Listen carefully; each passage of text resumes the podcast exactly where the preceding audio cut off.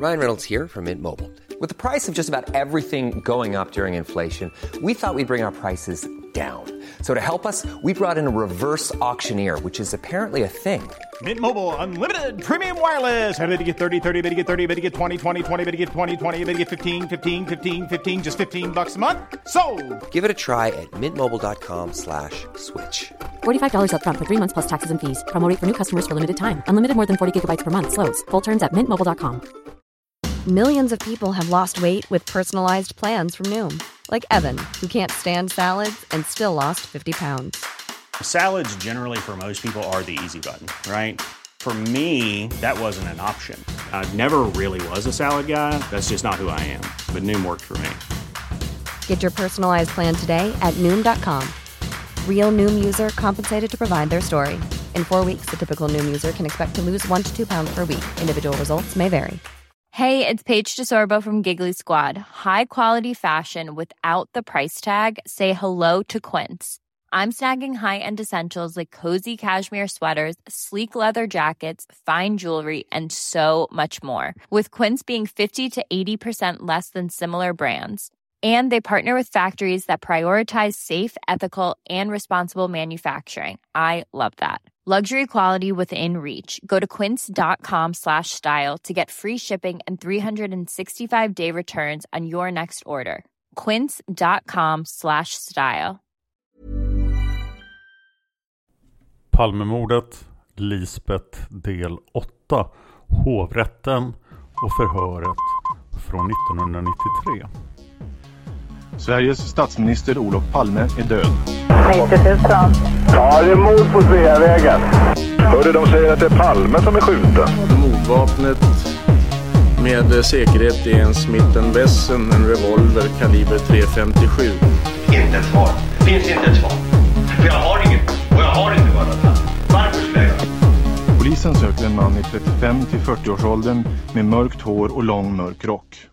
Välkomna till podcasten Palmemordet. Jag heter Dan Hörning. Och idag fortsätter vi förhöret med Lisbeth Palme från hovrätten. Jag gestaltar alla manliga personer inklusive försvarsadvokaten och åklagaren. Hovrättspresident Birgitta Blom samt Lisbeth Palme görs av Cecilia Humble från podden Yogist. Nu fortsätter förhöret. Birgitta Blom säger du sa att du kände smärta av skottet som drabbade dig. Hur intensiv var smärtan? Den gick längs efter hela ryggraden och var som en brännande... Birgitta säger det brände till. Ja, men jag hade inte i det läget någon uppfattning om hur djupt skottet var. Jag såg samtidigt hur skadad min man var. Birgitta Blom så ser du den här mannen som står vid Dekorima. Du bestämmer dig för att försöka få hjälp har du sagt. Och så ser du först på mannen vid avfasningen vid Dekorima. Du får uppfattningen att därifrån finns ingen hjälp att hämta. Något speciellt? Kan du säga vad du grundade den uppfattningen på? Han stod ju stilla och stirrade. Intuitivt kändes det inte eh, som om det fanns någon hjälp att hämta där. Mm. Jag kände mig intuitivt hotad. Men det sker allt inom en mycket kort tid. Jag bestämde mig aktivt för att jag skulle söka hjälp. Birgitta Blom. I det här läget, hur många andra finns i er omedelbara närhet? Det finns ingen närmare än den här personen. Sen är det tydligen längre bort till den andra personen som jag får syn på. Birgitta Blom. Är det han som sedan är närmast? Det kan jag inte riktigt avgöra. Det kan vara någon på gatan som avståndsmässigt kan finnas närmare.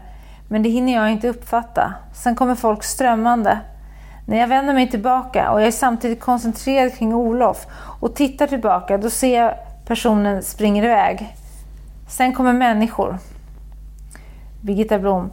Har du något minne av att du skrikit på hjälp? Ja, det har jag gjort. Det gjorde du? Men inte de allra första sekunderna, inte de första 10, kanske 15, utan då tittade jag. Birgitta Blom. Det finns tre observationstillfällen. Först när du ser mannen vid Dekorima. Andra gången befinner han sig på Tunnelgatans södra sida. Han har passerat över Tunnelgatan. Hur står han då?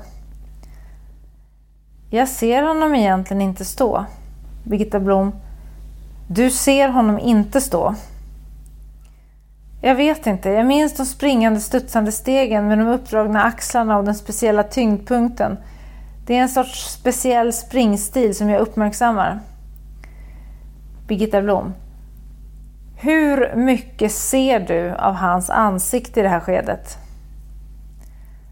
Det tänker jag inte på. Det är snett bakifrån. Jag ser inte just någonting av ansiktet då, men jag uppfattar att det är samma person. Birgitta Blom. Har du sett samma video som vi har sett i rätten där den tilltalade rör sig? Nej. Birgitta Blom. Och inte på TV? Inte bakifrån? Birgitta Blom säger. Det finns en video man har tagit som polisen har tagit under spaningsarbetet där han rör sig. Du har inte sett den heller? Har den eh, gått på TV? Birgitta Blom. Den visas ibland på TV-nyheterna i kortare avsnitt. Nej, jag har inte sett den. Birgitta Blom. Sen tänkte jag fråga dig om din syn. Hur du ser. Ser du på nära eller långt håll? Jag har åldersförändringar på det sättet att jag behöver glasögon när jag läser. Därför har jag halva glasögon. Jag ser väldigt bra på litet håll. Birgitta Blom. En annan fråga. Din utbildning har vi fått veta. Har du varit yrkesverksam ända sedan du fick din grundutbildning? Jag började på ungdomsvårdsskola redan 1951. Birgitta Blom. Har du arbetat som psykolog sedan dess? Då var jag inte färdig psykolog, men mer eller mindre har jag arbetat sedan dess. Birgitta Blom. Kan du beskriva dina arbetsuppgifter lite grann? Mina huvudsakliga arbetsuppgifter är inte detsamma som de har varit. Det jag allra mest har gjort är att observera barn och barn i grupp och barn i samspel med vuxna. Birgitta Blom. Och dra slutsatser på grundval av dina observationer. Ja, det bygger mycket på observationer. Jag har gått särskild utbildning utöver min grundutbildning på Erika-stiftelsen som handlar om observationsteknik för att bli diagnostiker och det bygger på observationsteknik. Birgitta Blom.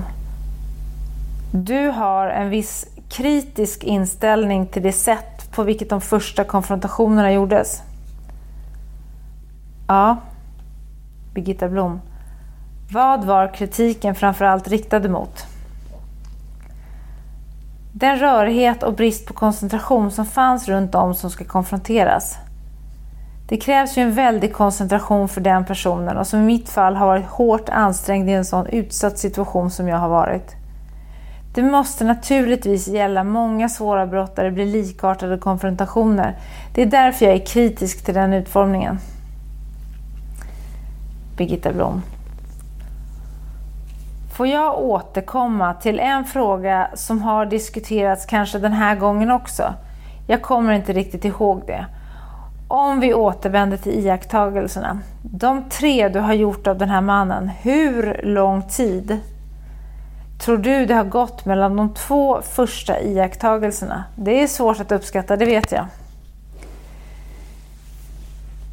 Det är säkert under under 30 sekunder, men kanske mer än 15. Jag kan inte säga exakt. Men det är mycket liten tidsrymd eftersom jag vänder mig om. Jag kan inte riktigt säga mer. Birgitta Blom. Och mellan observation 2 och nummer 3. Den där det står en man borta vid baracken. Att jag noterade det var för att det på något sätt var så anmärkningsvärt.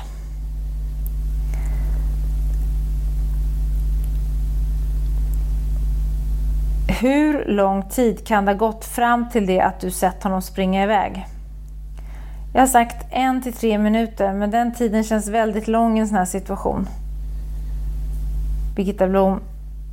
Ungefär.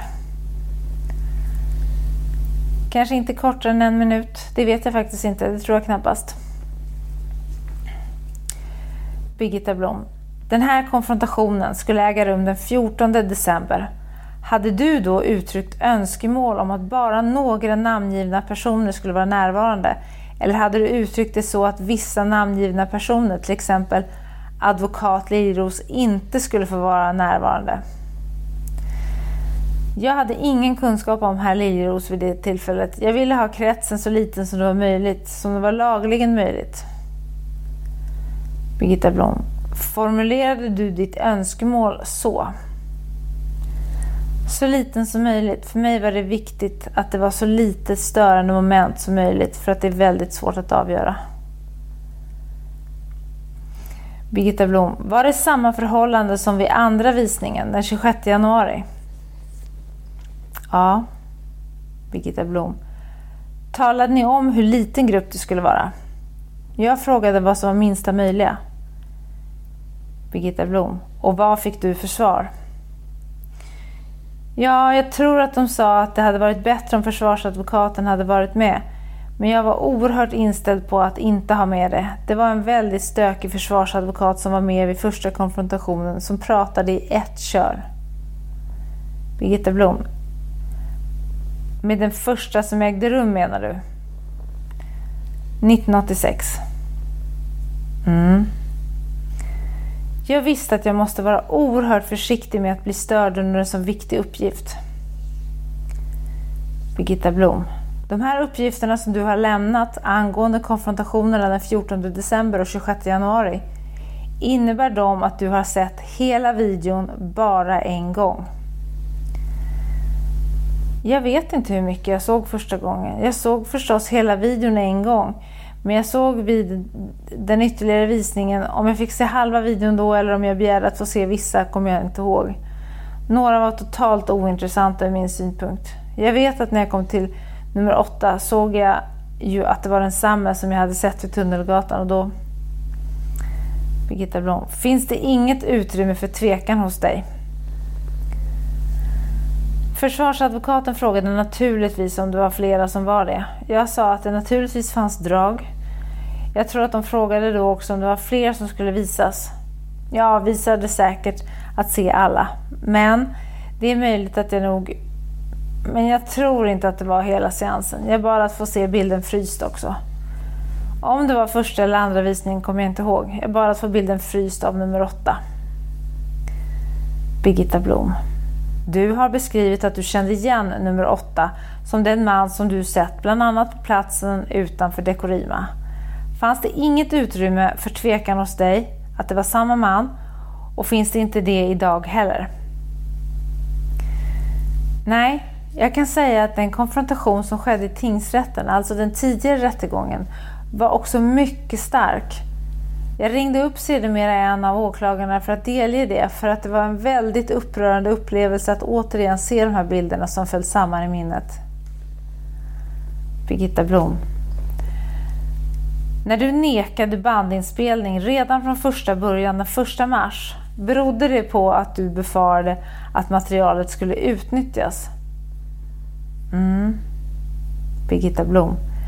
Det var dagen efter den här händelsen, alltså i ett mycket tidigt skede av utredningsarbetet. Mm. Birgitta Blom.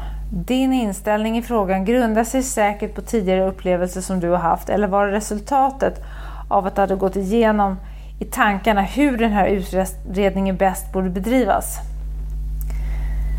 Jag vet inte exakt vilka komponenter det var ett intellektuellt övervägande där jag förutsåg vad som kunde hända. Birgitta Blom. Men när du förutsätter detta, beror det då på erfarenheter som du haft tidigare? Jag vet ju hur massmedia arbetar. Birgitta Blom. Du vet det ja. Den här fantombilden, hur reagerade du när du fick se den? Jag upplevde inte att det var en riktigt bra bild ur min synpunkt utan som jag nämnde tidigare upplevde jag att fantombilden hade ett smalare, tunnare utseende än det som jag hade beskrivit eller sett. Det blev en hjälp kanske till att jag kunde beskriva bilden bättre, men jag tyckte inte att den var riktigt bra. Birgitta Blom, tyckte du att det fanns li vissa likheter? Mm. Det kanske fanns vissa likheter, men eftersom jag hade en ganska tydlig bild av tydlig bild vad jag förstod när jag såg den av någonting som inte överensstämde kunde jag bättre börja beskriva bilden. Birgitta Blom. Till slut skulle jag vilja höra hur du har förberett dig inför dagens förhör. Har du läst igenom utskrifterna av förhöret i tingsrätten? Ja, det har jag gjort.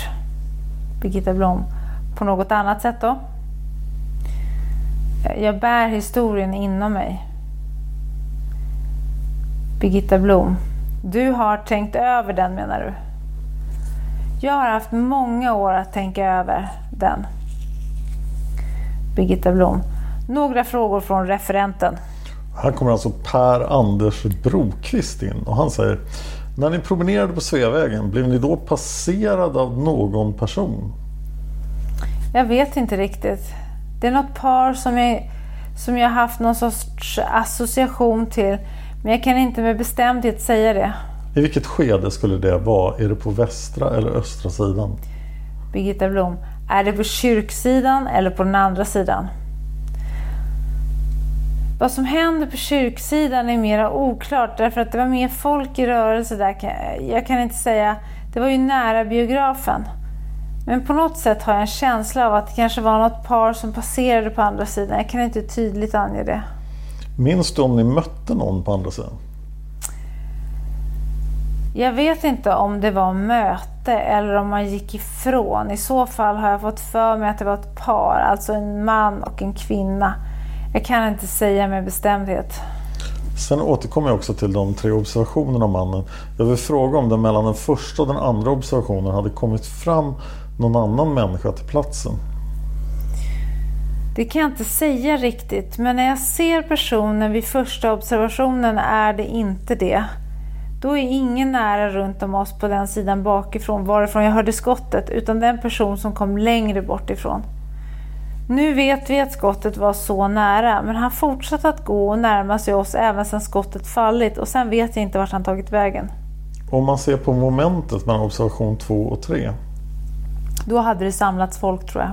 Kan du säga hur många? Nej, det kan jag inte göra. Jag kan inte säga det med bestämdhet, men det är genom de här överensstämmelserna. Fick observationen en viss klarhet eftersom jag bedömde att det var samma person. Det hängde samman som en sorts helhet. Jag kommer också till konfrontationen den 14 december och frågar om du den dagen hade läst kvällstidningen, alltså Expressen eller Aftonbladet. Jag köper ju inte kvällstidningar. Hade du läst? Det är möjligt att jag kan ha passerat någon löpsedel, det kan jag inte utesluta. Den videokonfrontationen som sen ägde rum, skedde den under förhållanden och omständigheter som var tillfredsställande för att du skulle kunna fullgöra uppgiften? Ja, jag tyckte det. Men jag fick be åklagaren att sitta bakom mig för att jag skulle kunna koncentrera mig ordentligt. Jag förklarade varför jag ville det. Jag tror att det är svårt kanske för den som yrkesmässigt möter många olika brott och problem att förstå hur viktigt det är. I vilket skede frågade du om grunderna för frihetsberövandet? Var det före, under eller efter visningen? Inte under visningen i varje fall. Det kan alltså ha varit före? I och med att man har ett gripande visste jag. Men det är klart att när jag igenkände vederbörande vill jag veta. Och det vill ju de inte uttala sig om mer än att det var ett gripande på de grunder som ni använder. De ville ju inte diskutera om jag hade rätt. Det låter som om diskussionen ägde rum efter visningen. De ville inte det, i det skedet diskutera det heller. Minns du om det var någon diskussion före visningen? För att göra en videokonfrontation måste det ha varit ett gripande. Det är helt riktigt, eller hur? Man sätter ju inte ihop en videokonfrontation utan att man har en misstänkt på goda grunder. Jag undrar om du ställde frågan till åklagarna före? Det visste jag före, att det måste vara på det sättet. Det är ju själva ABC. Birgitta Blom, betyder det att du menar att frågan måste ha kommit efteråt? Just det, mina frågor kom efteråt. Men jag visste att i och med att man har ett gripande, eller gör ett gripande, det visste jag ju. Jag igenkände vederbörande och blev klart oroad och började ställa frågor. Birgitta Blom. Någon fler som har frågor? Och det har Olof Brännberg. Han frågar I samband med konfrontationen sa du alldeles efteråt att det syns vem som var alkoholist. Kan du beskriva vad du såg? Dessvärre är jag observant. Jag såg att vederbörande hade alkoholproblem. Det är möjligt att andra i gruppen hade det också, det vet jag inte. Men vad var det som du lade märke till i just det sammanhanget? Ansiktsfärgen och allt. Hade du redan innan fått reda på om det var en person med alkoholproblem? Jag vet inte. Någon har någon gång nämnt att någon hade alkoholproblem. Jag vet inte om det var i samband med de tre som de hade intresse för tidigare under utredningen under hösten. Då jag frågade om det fanns några framgångar i spaningsarbetet. Mm, det kan inte ha varit så att du medvetet letade efter en person som... Nej, det var nog tvärtom. Nej, jag igenkände personen. Det var väldigt obehagligt. Det var mycket svårt. Jag värde mig. Birgitta Blom. Advokat Liljeros har ytterligare frågor. Och här kommer Arne Liljeros. Jag återkommer till frågan om hur mycket fru Palme som ni fick se av videotejpen vid sista tillfället den 26 januari. Det var bara nummer åtta. Jag ansåg att ingen av de andra var intressant när jag hade tänkt igenom det hela.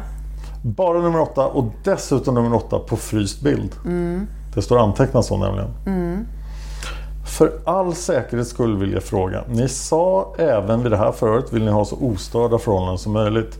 Då har ni uppenbarligen sagt att jag inte skulle vara närvarande. Det står antecknat så. Förhöret börjar på sid 36. Jag citerar. På särskilda frågor från förhörsledaren uppgav Lisbeth Palme att hon inte ville att förhöret skulle tas upp på band och inte heller att advokat Arne Liljeros skulle vara närvarande vid förhöret. Det måste vara så. Det måste vara en konkret uppgift från er, inte sant? Ja. Det är så. Min fråga till åklagaren var att jag ville ha kretsen så liten som det bara var möjligt. Då blev det så. Då var det lagligen möjligt att utesluta herr Liljeros. Slutligen, vid tillfället för skottet. Ni måste ha blivit chockad fru Palme, inte sant? Er man segnar ner, ni får själv en skada, det gör ont. Birgitta Blom, hade advokaten en fråga? Ja, blev ni inte chockad? Jag blev mycket observant och bestämde mig för att söka hjälp. Jo, men samtidigt. Det är en chockeffekt. Jag tror att det är en sån förhöjd kapacitet man får vid ett sådant tillfälle. Det hördes en del vittnen som beskriver er som flaxig och virrig. Tycker ni att de uppgifterna stämmer? Jag vill påtala för herr Liljeros att det var jag som på sjukhuset senare såg till att de blev sammankallade. Statsministern, finansministern, statssekreteraren och pressekreteraren. Jo, men på själva brottsplatsen omedelbart efter skottet har jag fått uppgifter om att ni var flaxig och virrig. Kan det stämma? Vem sa det? Vissa vittnen i tingsrätten sa det. Ja, det står för dem. Men er egen uppfattning är naturligtvis inte lätt att beskriva sig själv. Men att ni blev upprörd måste väl vara alldeles klart? Ja, visst, men mycket observant, herr Liljeros. Ja, ni har sagt det. Vi säger samma saker hela tiden. Birgitta Blom, har åklagarna en fråga? Då är förhöret slut. Men Anders Lin har en fråga och säger En fråga har jag. Jag går tillbaka till den 14 december igen. Vilket skede är det när du får se konfrontationsvideon? Det börjar med att kameran panorerar över 12 män som står ställda längs en vägg. I vilket skede känner du igen nummer 8? Är det första gången du ser honom eller är det senare under visningen? Jag kan inte riktigt säga det. Jag tror att det är ganska omedelbart faktiskt. Ja, tack. Birgitta Blom säger, då är förhöret avslutat. Då tar vi fem minuters paus. Vi kommer alltså att ropa på målet 20 minuter över 12. Men pausen varar från 12.12 till 12.20, alltså hela 8 minuter. Och 12.23 kommer Christer Pettersson till rättssalen och verksamheten fortsätter. Birgitta Blom, varsågod och sitt. Du har hört hela förhöret där uppe nu. Christer Pettersson säger ja, det har jag gjort. Birgitta Blom, då återupptas förhöret och åklagaren ställer frågor. Varsågod. Anders Elin. Den man som var nummer åtta på konfrontationsvideon har nu kommit in i salen och satt sig. Han sitter som nummer två från vänster räknad vid bordet framför oss. Är han den person du såg vid Tunnelgatan här kvällen? Ja. Du är helt säker? Ja. Birgitta Blom säger. Har advokat Liljeros någon fråga? Liljeros. Jag måste ställa samma fråga som i tingsrätten. Christer Pettersson förnekar ju bestämt. Nu är rätta tillfället fru Palme att säga om det finns någon tveksamhet. Om det finns någon, då måste ni medge det. Det finns Hi, I'm Daniel, founder of Pretty Litter. Cats and cat owners deserve better than any old-fashioned litter. That's why I teamed up with scientists and veterinarians to create Pretty Litter. Its innovative crystal formula has superior odor control and weighs up to 80% less than clay litter. Pretty Litter even monitors health by changing colors to help detect early signs of potential illness. It's the world's smartest kitty litter. Go to prettylitter.com and use code ACAST for 20% off your first order and a free cat toy. Terms and conditions apply. See site for details. Hiring for your small business? If you're not looking for professionals on LinkedIn, you're looking in the wrong place. That's like looking for your car keys in a fish tank. LinkedIn helps you hire professionals you can't find anywhere else, even those who aren't actively searching for a new job but might be open to the perfect role. In a given month, over 70% of LinkedIn users don't even visit other leading job sites. So start looking in the right place. With LinkedIn, you can hire professionals like a professional. Post your free job on linkedin.com slash people today. Quality sleep is essential. That's why the Sleep Number Smart Bed is designed for your ever-evolving sleep needs. Need a bed that's firmer or softer on either side? Helps you sleep at a comfortable temperature? Sleep Number Smart Beds let you individualize your comfort so you sleep better together. JD Power ranks Sleep Number number 1 in customer satisfaction with mattresses purchased in-store. And now save 40% on the Sleep Number limited edition Smart Bed for a limited time. For JD Power 2023 award information, visit jdpower.com/awards. Only at Sleep Number stores or sleepnumber.com. ingen tveksamhet. Idag är det mer än tre år sedan, betydligt mer än tre år sedan det här hände. Ni har sett videotejpen av de 12 männen. Det är naturligtvis inget märkvärdigt i och för sig att ni pekar ut honom, men ändå ställer jag samma fråga. Finns någon tveksamhet? Måste ni säga det? Nej, det finns ingen tveksamhet, dessvärre. Är det så att ni har intalat er att det här mordet på något sätt måste lösas? Det hör inte samman med det. Nej, men jag bara ställer frågan. Jag svarar att det inte hör samman med det. Birgitta Blom, några frågor. Då är förhöret avslutat. Christer Pettersson. Jag skulle vilja säga. Birgitta Blom, du får ställa frågor men inte göra några deklarationer. Jag ska inleda med en liten deklaration till fru Palme. Att den dagen då sanningen uppenbaras så ska det bli en lättnadens dag. Det kommer inte att bli en glädjens dag. För Olof Palme är död. Men det kommer att bli en lättnadens dag. Birgitta Blom, hade du någon fråga? Ja, jag kan ju fatta mig kort. Jag vill bara säga det. Jag vill bara fråga. Varför skulle jag mörda din man? De svagas och förtrycktas vän. Varför tror du? Birgitta Blom. Ja, det blir inget svar på den frågan. Nej, då har jag bara en bön. För, för att fälla jag för det här som du lägger mig till last kan jag räkna med bortåt tio år. Med min kännedom om hur det går till och kommer gå i det här fallet innan jag kan påräkna en första permission. Det är i storleksordningen bortåt 90 000 timmar. Så skulle jag bara vilja be dig här och nu under 10 sekunders tid se Birgitta Blom i ögonen och säga att det var jag som mördade din man. Och under den tiden ser Lisbeth Palme Birgitta Blom i ögonen och nickar. Birgitta Blom, du nickar Lisbeth. Och Lisbeth nickar vidare. Birgitta Blom, du har ingen ytterligare fråga? Nej. Birgitta Blom, då är förhöret avslutat. Har du Lisbeth Palme några anspråk på ersättning för att du har kommit hit idag? Lisbeth skakar på huvudet. Icke. Då är förhandlingen slut för förmiddagen. Vi återupptar den klockan 14 i eftermiddag. Och där slutar hovrättsförhöret med Lisbeth. Ja, Cecilia, hur kändes det där? Ja, jag får ju en tydlig uppfattning om att hon är både eh, irriterad och utschasad och lite eh, ja, men, eh, påverkad av att hon får samma frågor hela tiden. Ja, det är märkligt att det här förhöret tillför så lite. Mm.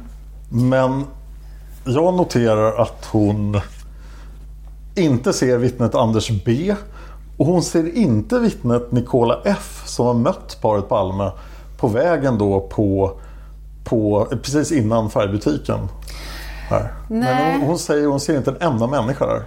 Och jag funderar ju kring, och det här är ju högst, jag menar på alla sätt lekmannamässigt, men eh, när vi själva är ute, utsatta för någonting väldigt jobbigt så har man ju en tendens att bli tunnelseende nästan. Det är i alla fall min uppfattning. Ja. Och eh, när hon beskriver sina minnesbilder så är det det jag ser framför mig. Att hon ser begränsade saker. Det är ögonblicksflashar. Hon vänder sig om, hon ser det. Och hon tittar ner, hon ser någonting annat. Och sen vänder hon sig tillbaka. Då har någon förflyttat sig. Det är svårt att bedöma avstånd. Och det är svårt att eh, få en fullständig bild av vad det är som händer. För att det är en enormt chock, chockartad upplevelse. Måste det vara att få en, sin man beskjuten. Ja. Eh, samtidigt kan jag inte låta bli förvånas. Det känns ju som att hon, hon talar om att vara samarbetsvillig men det är inte riktigt det intrycket man får när man hör henne svara på frågorna. Nej, inte ens när de pratar med åklagaren. Nej. Eh, Man kan också notera förstås att hon definitivt inte ser Skandiamannen någonstans. Nej. heller. Eh, Det blev inga fler rättsprocesser förstås eftersom Christer Pettersson blev frikänd och eh, den senare resningen till Högsta domstolen misslyckades. Men vi kommer återkomma till den resningen i ett senare Mm. avsnitt. Vi har kanske en liten, liten sak till. Ett litet förhör med Lisbeth, för hon har blivit förhörd efter det här. Mm. Eh, Men det ska vi ta upp senare. Mm. Eh, när i tiden efter, var det, var- det var ju en bit senare, var det inte det? Ja, vi vet ju inte riktigt alla gånger Lisbeth har blivit förhörd. Det finns indikationer på att det finns ett antal förhör med Lisbeth som eh, inte har publicerats. Ja, och som jag uppfattar det, du vet ju självklart mer om det här, en del saker kallas inte som förhör utan det kallas för samtal och så vidare. Ja, det, det är nog bara Lisbeth som kallar det för samtal. Hon uppfattar att det sker i förbipasserande men det kanske inte andra parter gör direkt. Ja, det finns eh, speciellt ett förhör från mordnatten som den här Kristiansson förmodligen har Mm. gjort. Som vi vet har legat hos Säpo men aldrig har publicerats. Mm. Däremot har Kristiansson skrivit ihop en sammanställning då som jag pratade om i Lisbeth del 1. Just det. flera veckor efteråt Mm. av vad han pratade med Lisbeth om där. Och det mystiska är ju då att det var flera personer på Sabbatsberg som pratade med Lisbeth och gick om varandra och inte ens såg varandra. Det är många med tunnelseende. Ja, tydligen. Det var en händelserik kväll. Ja, det var det ju. Tack så mycket för att du ville reprisa din roll som Lisbeth. Ja, tack själv för att jag fick vara med i din fina podd. Jättekul att du ville vara det. Jag kanske återkommer om det ska förhöras Lisbeth igen. Ja, vi ska nog gräva fram fler saker. Tack så mycket. Tack själv. Och där slutar hovrättsförhöret med Lisbeth. Men jag har ett till förhör med Lisbeth som vi inte har tagit upp i podden tidigare. Och jag har anledning att tro att det finns fler förhör med Lisbeth som inte har publicerats. Kanske till och med förhör som har gjorts efter det att Christer Petersson tillträdde som åklagare. Alltså 2017 och 2018. Men det här föret vi ska prata om nu kommer från den 3 november 1993 och det har offentliggjorts av Gunnar Wall på hans blogg. Följ gärna Gunnar Walls blogg, den är otroligt intressant och han är jätteduktig på att svara på kommentarer. Den finns på gunnarwall.wordpress.com Och så här säger Gunnar. En av de mest anmärkningsvärda aspekterna av Palmeutredningen är att den person som borde haft mest att tillföra utredningen är mycket kortfattad hörd. I alla fall om vi talar om sådana förhör som är officiellt tillgängliga. Vi talar alltså om Lisbeth Palme. I samband med åtal om Christer Pettersson presenterades omfattande förundersökningsprotokoll där ett antal korta förhör med Lisbeth Palme ingick i första delen, det så kallade huvudprotokollet. Ett ytterligare polisförhör med Lisbeth har senare offentliggjorts, nämligen i samband med riksåklagarens resningsansökan mot Christer Pettersson. Stora delar av det tilläggsprotokoll H som bifogades resningsansökan hemligstämplades.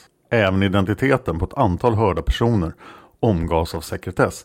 Men av någon anledning kom det förhör med Lisbeth Palme som hölls den 3 november 1993 med i det material som släpptes. Gunnar Wall fortsätter. Kanske för att det inte innehöll några uppenbara sensationer.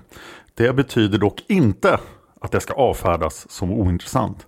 Med tanke på hur lite som redovisats av Lisbeth Palmes iakttagelser och påståenden är allt som finns att studera av uppenbart intresse. En av de debattörer som ofta återkommer på min blogg, Jörgen G, efterlyste nyligen detta förhör. Han har inte hittat det någonstans på nätet. Nu lägger jag upp det som en service åt er som följer bloggen men också med förhoppning att det kan leda till värdefulla iakttagelser och slutsatser från er sida. Förhöret hölls av kriminalkommissarie Paul Johansson, biträdande förhörsledare var Lars Hamrén. I utredningen har förhöret beteckningen T116L. Och det finns dessutom ett antal kommentarer till det här inlägget som ni kan läsa på Gunnar Walls blogg. Men nu tänkte redogöra för förhöret då, som inte är ett dialogförhör utan ett sammanfattande förhör och därför fick Cecilia inte vara med på det här. Rikspolisstyrelsen RKP A2 Protokoll fört vid förhör med Anna Lisbeth Kristina Palme. Förhöret hållet i bostaden onsdagen den 3 november 1993 med början klockan 16.15. Förhörsledare kriminalkommissarie Paul Johansson, biträdande förhörsledare kriminalinspektör Lars Hamrén. Närvarande under förhöret var också Lisbeth Palmes son Joakim Palme. Lisbeth Palme underrättades om att avsikten med förhöret var att ställa kompletterande frågor i anledning av mordet på maken Olof Palme. Rubrik Eventuella vardagsvanor eller rutiner inom familjen. Lisbeth Palme uppgav att var, någon, var det någonting man saknade i familjen så var det rutiner. Olof Palme var en mycket upptagen person och det var sällan det fanns tid att gå ut ensam. Det hände att man gick ut och åt på restaurang, vilket man gjort på onsdagen före mordet, då man besökte en restaurang på Kornhamns torg. Men det var sällan. Olof Palme åt ofta ute genom sitt arbete, så det fanns ingen attraktion i att gå ut de gånger de var hemma.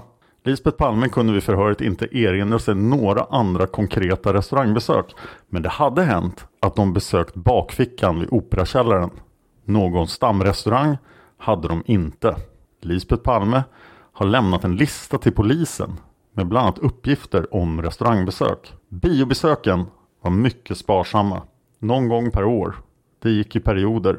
Teaterbesöken skedde kanske något oftare. Sammanfattningsvis var det väldigt sällan man gick ut och det var en ojämn frekvens som saknade mönster. På förfrågan om fredagarna kunde vara en sån, sådan dag man företrädesvis valde de få gånger man gick ut uppgav Lisbeth Palme att så ej var fallet. Lisbeth Palme tillfrågades om ett biobesök då de skulle ha sett filmen Amadeus. Lisbeth Palme bekräftade uppgiften men detta besök hade varit långt innan. De skulle egentligen gått på teater men missat denna då den börjat tidigare än de trodde. Istället blev det bio. Dans kommentar, den uppgiften har jag inte hört till att de egentligen skulle gått på teatern den här kvällen. Förhöret fortsätter. Tillfrågad om ett teaterbesök som skulle ha skett på Dramaten den 26 december 1985 där en man skulle ha uppträtt olämpligt mot Olof Palme uppger Lisbeth Palme att det låter osannolikt. De har några vänner de brukar besöka för att fira födelsedag just den dagen. Något minne av att de skulle ha varit på teater har hon inte. Inte heller minns Lisbeth Palme något tandläkarbesök som Olof Palme skulle ha gjort den 12 februari 1986. Däremot erinrar hon sig ett besök hos tandhygienisten vid den tiden. Den typen av besök brukar av samordningsskäl regelmässigt registreras av A.M. Wilson på statsrådsberedningen. All post som var adresserad till Olof Palme gick till Rosenbad. Även post där Västerlånggatan 31 stod som adress. Det fanns en överenskommelse med posten. Lisbeth Palmes egen post kom till Västerlånggatan. På förfrågan hur ofta Olof Palme gick ensam till och från arbetet uppgav Lisbeth Palme att hon inte kunde svara på det eftersom hon inte följde honom. Hon vet inte heller hur pass ofta Olof Palme besökte partihögkvarteret på Sveavägen utan hänvisar frågan dit. Olof Palme förde inte dagbok. Ny rubrik innan biobesöket den 28 februari. Lisbeth Palme tillfrågades om hon under dagen den 28 februari diskuterat eventuellt biobesök med Margareta Nuder på arbetet så uppgav Lisbeth Palme att hon hade en vag minnesbild av detta. I så fall var det i kafferummet dit obehöriga inte har tillträde. Om Margareta Nuder sagt något om det så är det säkert riktigt. På förfrågan om de kunde ha talat om filmen Bröderna Mozart uppgav Lisbeth Palme att hon vill minnas att det var filmen Mitt liv som hund som var aktuell. Hon kan dock inte utesluta att man hade talat om Bröderna Mozart som ett bland andra alternativ till filmer att se. Men något minne av detta har hon dock inte.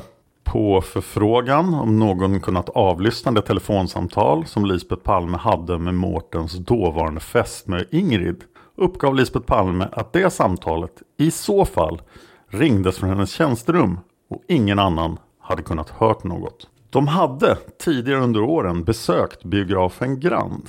Men Lisbeth Palme kan inte påminna sig när eller om det är flera gånger. Ny rubrik. Eventuella iakttagelser den 28 februari. I vanliga fall, när man lämnar lägenheten på Västerlånggatan, brukar man släcka ner i lägenheten.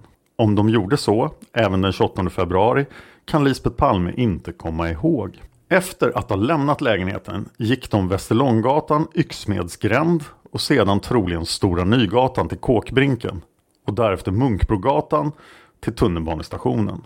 Eventuellt kan de också ha gått Yxmedsgränd ända ner till Lilla Nygatan och denna fram till Kåkbrinken. Lisbeth Palme kan på förfrågan inte erinra sig några personer de mött på vägen. I så fall bara något diffust minne av några ungdomar. Hon kan heller inte påminna sig några personer i tunneln till tunnelbanestationen. På förfrågan om Olof Palme talade med spärrvakten så har Lisbeth Palme inget minne av detta. Men Olof Palme var tvungen att lösa biljett så det är rimligt att någonting sades mellan spärrvakten och Olof Palme. Lisbeth Palme gjorde inga särskilda iakttagelser av personer på perrongen. Hon tror inte att det var speciellt mycket folk där. Inte heller kunde hon påminna sig något speciellt under resan med tåget eller under promenaden till biografen. Tillfrågad om Olof Palme blev tilltalad av någon vid ingången till biografen uppgav Lisbeth Palme att hon inte minns något sånt men hon kan ha missat det eftersom de kanske inte gick bredvid varandra just då. På biografen sammanträffade de med Mårten och fästmön. De träffade också paren Lidgard och Rosengren. Efter bion samlades Olof, Lisbeth, Mårten och Ingrid vid bokhandeln bredvid Grand. Olof och Lisbeth Palme stod med ryggen snett mot bokhandeln medan Mårten och Ingrid stod framför dem, vända mot dem. Medan de samtalade med varandra såg Lisbeth Palme att det stod en man snett bakom henne. På förfrågan hur långt avståndet var uppgav Lisbeth Palme att det var nära. På förfrågan om det var på armlängds avstånd så uppgav Lisbeth Palme att det var ungefär det avståndet. I och med att mannen upptäcktes avstannade deras samtal. På förfrågan om mannen kunnat höra vad de talat om så tror Lisbeth Palme det. Men citat, å andra sidan var det inte mycket som sagt. Lisbeth Palme kan inte lämna något signalement på mannen. Lisbeth Palme kan inte komma ihåg några människor eller speciella iakttagelser under promenaden fram till mordplatsen. Det finns bara en mycket vag minnesbild att de mött något par efter de passerat över Sveavägen. Men minnesbilden är så vag att det också kunnat varit innan de gick över Sveavägen. De passerade över Sveavägen vid Adolf Fredriks kyrkogata. Troligen gick de från norra sidan av Adolf Fredriks kyrkogata snett över korsningen så att de kom över på slutet av övergångsstället vid sydöstra hörnet av korsningen. När de passerat Sveavägen och Lisbeth Palme ville att de skulle titta i skyltfönstret till butiken Sari så uppfattade hon att Olof Palme dröjde något. Efteråt har Lisbeth Palme spekulerat i om Olof hade märkt att de var förföljda. Ny rubrik angående signalementet. Beträffande händelsen och signalement från mordplatsen hänvisar Lisbeth Palme till tidigare förhör. Lisbeth Palme tillfrågades om hon nämnt något om att den man hon tidigare beskrivit också skulle ha haft ett utseende som efter missbruk. En uppgift som inte finns med i tidigare polisprotokoll. Lisbeth Palme uppgav att när hon skulle beskriva mannen och uppskatta dennes ålder sagt att hon citat möjligen uppskattat åldern för högt för om man har missbrukat kan man se äldre ut. Slut citat. På förfrågan hur Lisbeth Palme menade svarade hon att det var citat en känsla. Lisbeth Palme hade tyckt att mannen hade ett skrämmande utseende. Han hade dröjt sig kvar som en citat fördröjd reaktion. Han hade sedan rört sig med studsande steg. Han avvek i rörelsemönstret. På förfrågan om Lisbeth Palme nämnt något om att hon haft en känsla av att mannen inte var ensam uppgav Lisbeth Palme att den känslan inte hänförde sig till händelser eller iakttagelser på mordplatsen utan på spekulationer kring om de män som Lisbeth Palme iakttagit utanför bostaden kunde vara inblandade. Ny rubrik Fantombilden. När Fantombilden publicerades tyckte Lisbeth Palme att den var fel. Lisbeth Palme ringde upp Ulf Dahlsten och pratade om detta. Lisbeth Palme föreslog att polisen hör Dahlsten om dennes minnesbild av telefonsamtalet. Ny rubrik Livvaktsskyddet. Lisbeth Palme tyckte systemet med livvakter ej fungerade vid oplanerade aktiviteter. Det tog lång tid och ibland svarade de inte. Det var sämre än på 70-talet. Vid ett tillfälle när Alva Myrdal låg för döden hade Olof Palme ringt efter livvakterna men de svarade inte varför han fick ta sin egen bil. Livvakterna hade inga personsökare så man kunde nå dem den vägen och inte heller mobiltelefoner.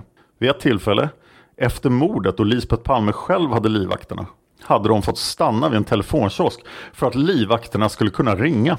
Ny rubrik Ustasja.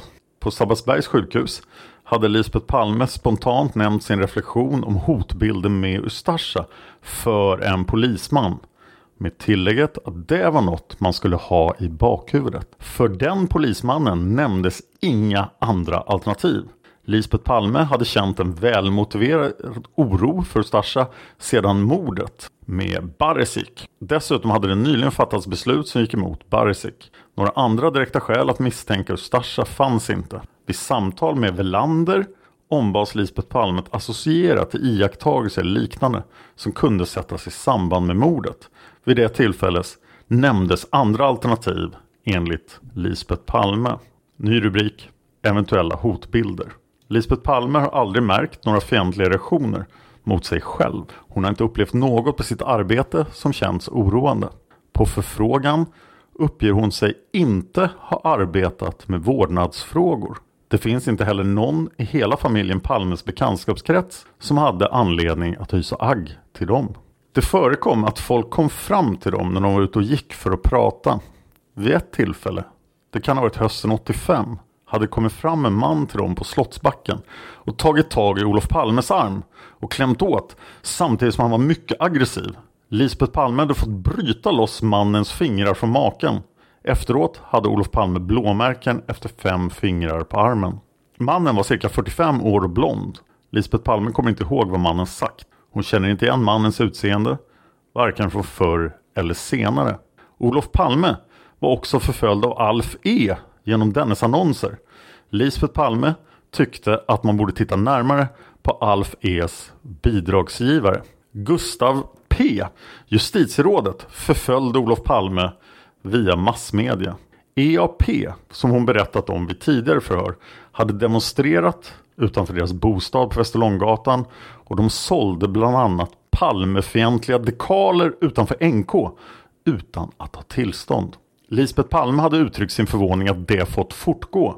Lisbeth Palme hade vid ett annat tillfälle ringt till polisen för att de skulle köra bort EAP-demonstranter utanför bostaden på Västerlånggatan. Men fått svaret att det kunde hon göra själv. Olof Palme brydde sig inte så mycket om de som förföljde honom. Själv tog han itu med förföljelse av andra. Lisbeth Palme tillfrågades om den så kallade Harvard-affären ökade hätskheten mot Olof Palme. Hon uppgav att den använde sin allmänna förföljelsen av Olof samt i valrörelsen av Carl Bildt och andra som politiska citat dirty tricks. Tillfrågan om förföljelsen ökade de sista sex månaderna ansåg Lisbeth Palme att den då ökade till ett crescendo. Förföljelsen skedde i media. De sista veckorna innan mordet hade de talat om det, vilket de i vanliga fall inte gjorde. Man kan inte utesluta att förfölj förföljelsen kan ha påverkat någon våldsbenägen människa. Och där slutar förhöret. Och vi återkommer om vi hittar några mer förhör med Lisbeth eller några fler kommer ut från utredningen. Palmemordet finns på Facebook och om ni gillar podden kan ni vara med och sponsra den på patreon.com slash palmemordet. Jag finns på Twitter som Dan Horning och på Instagram som Dan Hörning. Tack för att ni lyssnar på Palmemordet. Man hittar Palmes mördare om man följer PKK-spåret till botten. Därför att ända sedan Julius Caesars tid har jag aldrig hört talas om ett mord på en framstående politiker som inte haft politiska skäl. Polisens och åklagarens teori var att han ensam hade skjutit Olof Palme. Och det ledde också till rättegång. Men han frikändes i hovrätten. Nu ska vi ut på rövarstråt. Ja, vi ska ut och röva. Even when we're on a budget, we still deserve nice things. Quince is a place to scoop up stunning high-end goods for 50 to 80% less than similar brands. They have buttery soft cashmere sweaters starting at $50, luxurious Italian leather bags, and so much more. Plus, Quince only works with factories that use safe, ethical, and responsible manufacturing. Get the high-end goods you'll love without the high price tag with Quince. Go to quince.com slash style for free shipping and 365-day returns. Here's a cool fact a crocodile can't stick out its tongue. Another cool fact you can get short term health insurance for a month or just under a year in some states. United Healthcare short term insurance plans are designed for people who are between jobs, coming off their parents' plan, or turning a side hustle into a full time gig. Underwritten by Golden Rule Insurance Company, they offer flexible, budget friendly coverage with access to a nationwide network of doctors and hospitals. Get more cool facts about United Healthcare short term plans at uh1.com. Planning for your next trip? Elevate your travel style with Quince. Quince has all the jet setting essentials you'll want for your next getaway, like European linen, premium luggage options, buttery soft Italian leather bags, and so much more. And is all priced at 50 to 80% less than similar brands. Plus, Quince only works with factories that use safe and ethical manufacturing practices. Pack your bags with high-quality essentials you'll be wearing for vacations to come with Quince. Go to quince.com slash pack for free shipping and 365-day returns.